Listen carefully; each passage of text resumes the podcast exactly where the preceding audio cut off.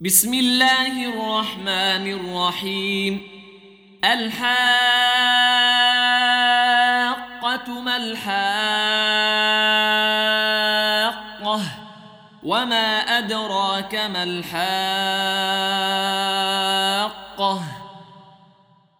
كذبت ثمود وعاد بالقارعة فأما ثمود فأهلكوا بالطاغية.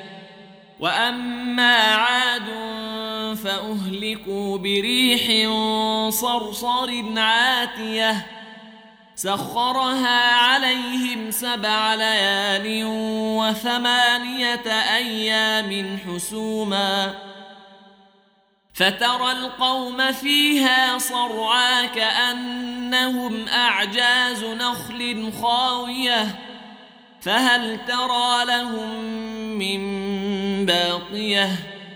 وجاء فرعون ومن قبله والمؤتفكات بالخاطئة فعصوا رسول ربهم فأخذهم أخذة رابية.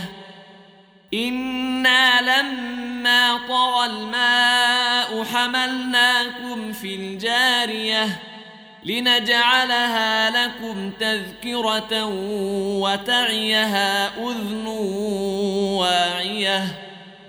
فإذا نفخ في الصور نفخة واحدة وحملت الأرض والجبال فدكتا دكة واحدة.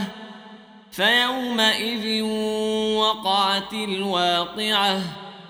وانشقت السماء فهي يومئذ واهية والملك على أرجائها ويحمل عرش ربك فوقهم يومئذ ثمانية يومئذ تعرضون لا تخفى منكم خافية فاما من اوتي كتابه بيمينه فيقول هاؤم اقرءوا كتابيه اني ظننت اني ملاق حسابيه فهو في عيشه راضيه في جنه عاليه قطوفها دانية.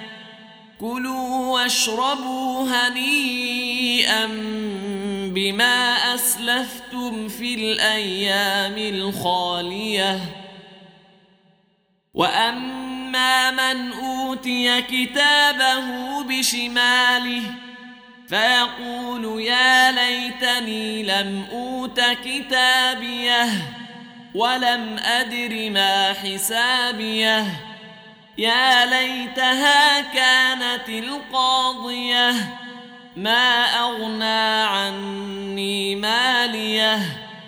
هلك عني سلطانيه. خذوه فغلوه ذم الجحيم صلوه.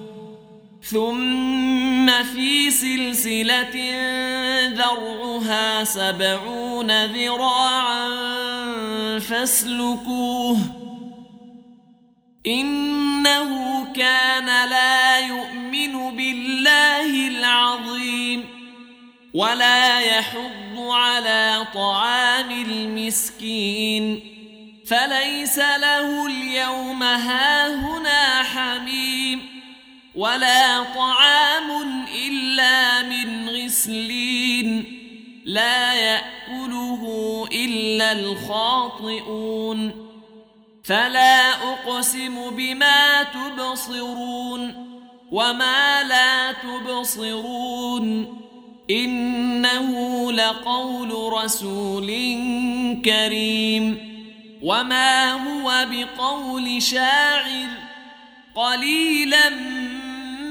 تؤمنون ولا بقول كاهن قليلا ما تذكرون تنزيل من رب العالمين ولو تقول علينا بعض الأقاويل لأخذنا منه باليمين ثم لقطعنا منه الوتين فما منكم من أحد عنه حاجزين وإنه لتذكرة للمتقين وإنا لنعلم أن منكم مكذبين وإنه لحسرة على الكافرين